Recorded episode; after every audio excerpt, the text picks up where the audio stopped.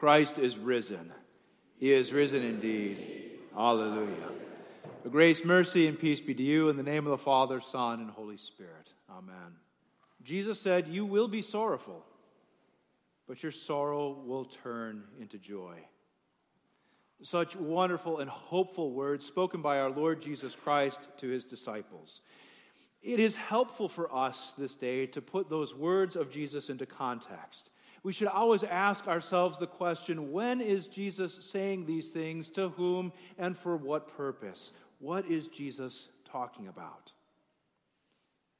Today we come to the fifth Sunday after the resurrection, and for the previous Sundays, we've read about how Jesus has risen from the third day, how he has appeared to his disciples, to, to, to Mary, to Thomas, to Peter.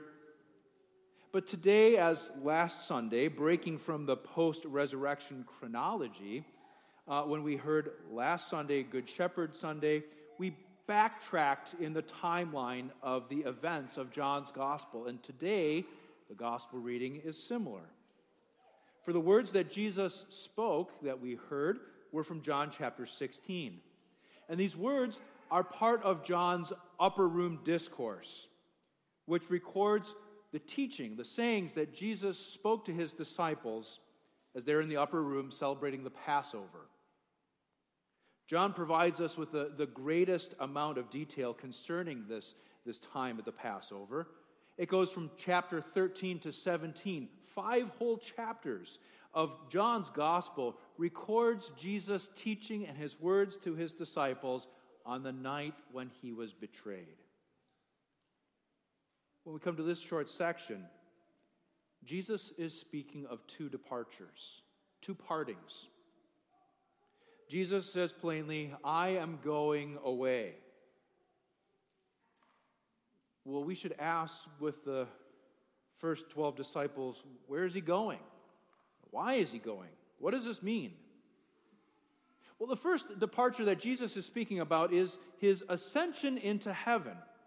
That's to come in the not too distant future in John's gospel. And for what purpose? Well, specifically, for the purpose of sending the Holy Spirit so that the Lord would be present with his people. But then he turns his attention to his immediate departure.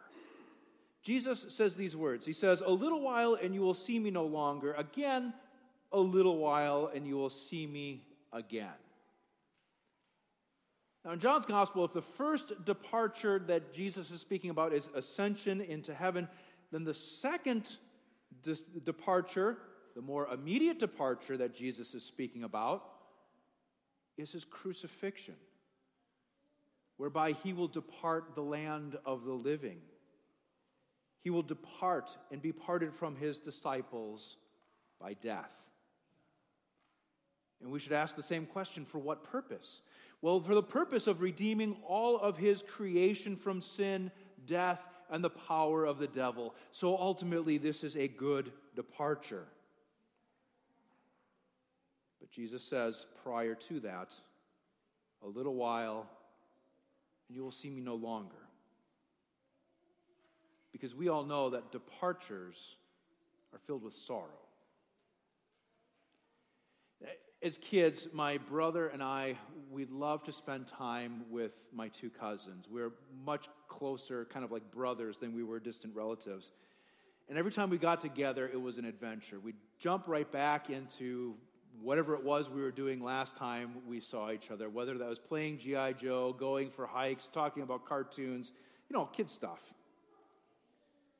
But our time together was never long enough. Parting was difficult. None of us liked saying goodbye to one another. But my cousin Josh, he liked it least of all, especially when we were much younger. He would cry and he would cling to me like he would never see me again. His love was so great, and the time that we got to spend was so special. It was a legitimate time of mourning when we were parting. Even though his parents assured him that we would see each other again, the parting was still so difficult and was filled with legitimate sorrow. Now, when Jesus is talking to his disciples, he is talking about a much more profound parting. He is talking about a departure that would, would be the cause of great sorrow for those who loved him. Of course, there was going to be sorrow and grief in seeing Jesus crucified on a cross. There was trauma in witnessing the suffering that he endured and seeing their loved one die in front of them. But on top of that, there was the sorrow of guilt and shame that was stemming from knowing that each and every one of the disciples abandoned Jesus, and Peter in particular, who denied him. Because they realized there was some finality to this. There, at this departure, there was no hope in, in asking for forgiveness or, or being reconciled. Right, as Joseph and as the women wrapped the corpse of Jesus in linen, anointed his body and spices, and lay him in the tomb to have it sealed with a large stone, any hope of seeing Jesus again was snuffed out. Now, to add insult to this injury, the world rejoiced at Jesus' departure into death. The religious and the political powers that existed, they were so happy to be done with this dissenting voice of a troublesome prophet. True to Jesus' word, the world rejoiced and the disciples were sorrowful. But see, only for a little while. Because we know that on the third day, their profound sorrow was, to- was turned to inexplicable joy. Joy and, of course, confusion, but, but joy nonetheless in seeing Jesus, the crucified one, alive. Now, think about that. If you've ever been separated from a loved one, well, you know the joy of seeing them again, don't you? When you wrap your arms around them in a bear hug, smiles lighten your face, the sounds of laughter or squeals of delight linger in the air. Perhaps you can recall a time where you were united with someone that you'd never thought you would see again. If you have that in mind, you're empathizing with the first disciples. For they were struck with a sense of bewilderment and amazement. How can this be? How is it possible that we are seeing Jesus again? He was dead in the tomb, this departure that no one returns from, and yet here he is. What a joyful reunion, a spectacular return. here's the thing, brothers and sisters in Christ. The first parting for a little while, the parting into death and rising again to life, sets the stage for the second parting and return. Well, why is that significant? Well, first and foremost, it's this. If Jesus says that something is going to happen, it happens. If Jesus says it is, it is. If Jesus says he will rise on the third day after being put to death, and it comes to fruition in his resurrection, well, then everything that Jesus has ever said is true. It will come to pass. His word creates reality. So, what does that mean for his second departure and return? Well, it means that it will happen just as he said for his return from the first parting of death proves it. This second parting that Jesus is talking about in John 16 is his ascension into heaven. It takes place 40 days after the resurrection. And there, there is another parting. Jesus is physically parted from his disciples once again. They see him in the flesh no longer as he bodily ascends into heaven parting, a departure. But on the 50th day, the day of Pentecost, the Father and the Son send the Holy Spirit just as Jesus had promised. And the triune God dwells with his church on earth in all places, all over the globe, and he will do so until the very end of this age, because that's what Jesus said. So, if we want to ask the question, what good does this do for us now? Because we're separated by these words of Jesus by time and by place. Well, take heart, dear brothers and sisters in Christ, and believe Jesus' words. Christ is present in the present, here and now, by word and spirit. Jesus is present. He has not departed from you, or he has, he has not left you or deserted you. This is our hope and our confidence. And for what purpose? Well, Jesus comes to give joy in the midst of sorrows. And to be sure, dear brothers and sisters in Christ, there are sorrows in this age pandemics, disappointments with yourself, disappointments with others, missed opportunities to be reconciled, guilt and shame over the things that we have done or the things that we've left undone. See, sin still holds sway over this creation because death and partings, they're still part of our experience. That's the evidence of sin in this world. And yet, Christ is present in this present age. So we are not without hope and we are not without purpose. Because of Christ and his resurrection from the dead, this time is transformed from being only and ever a time of sorrow to being a time of hopeful anticipation. Remember Jesus' own words I will see you again, and your hearts will rejoice, and no one will take your joy from you. Not only is Jesus present in the present, he is also our hope for things that are yet to come.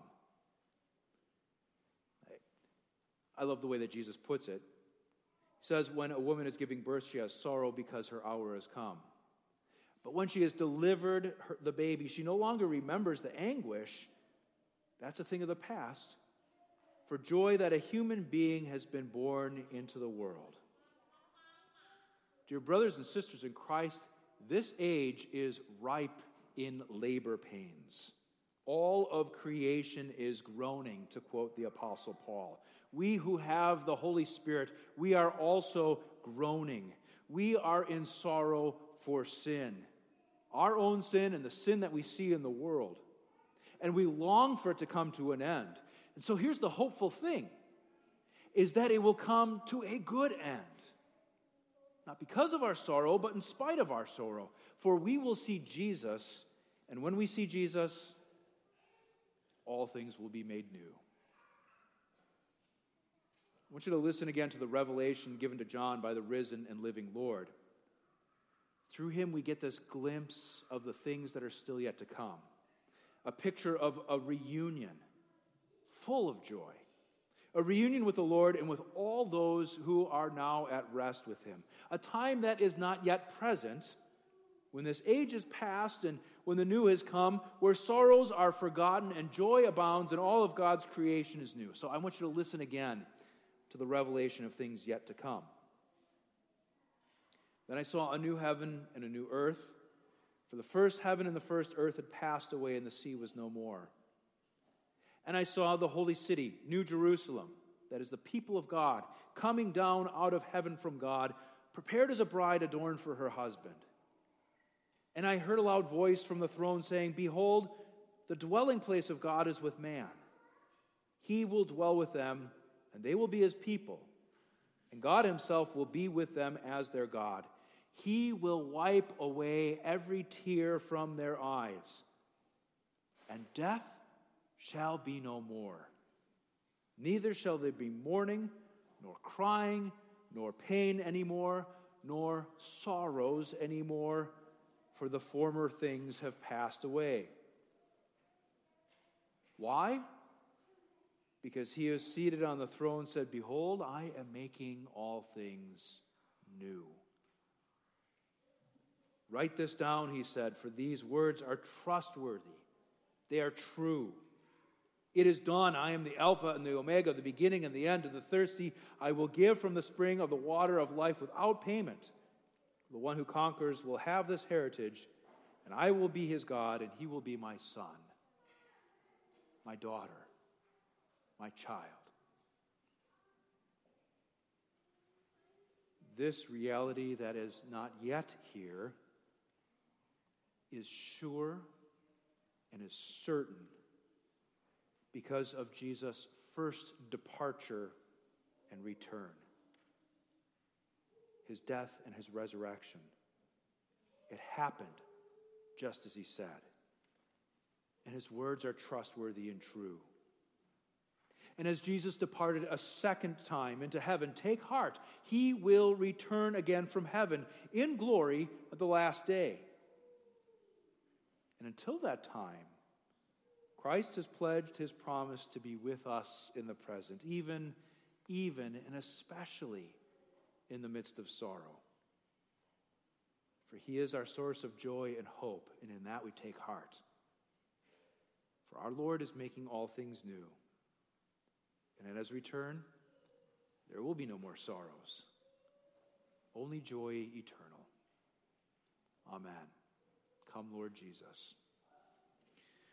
May the peace of God, which passes all understanding, guard our hearts and our minds in the present and risen Lord Jesus Christ. Amen.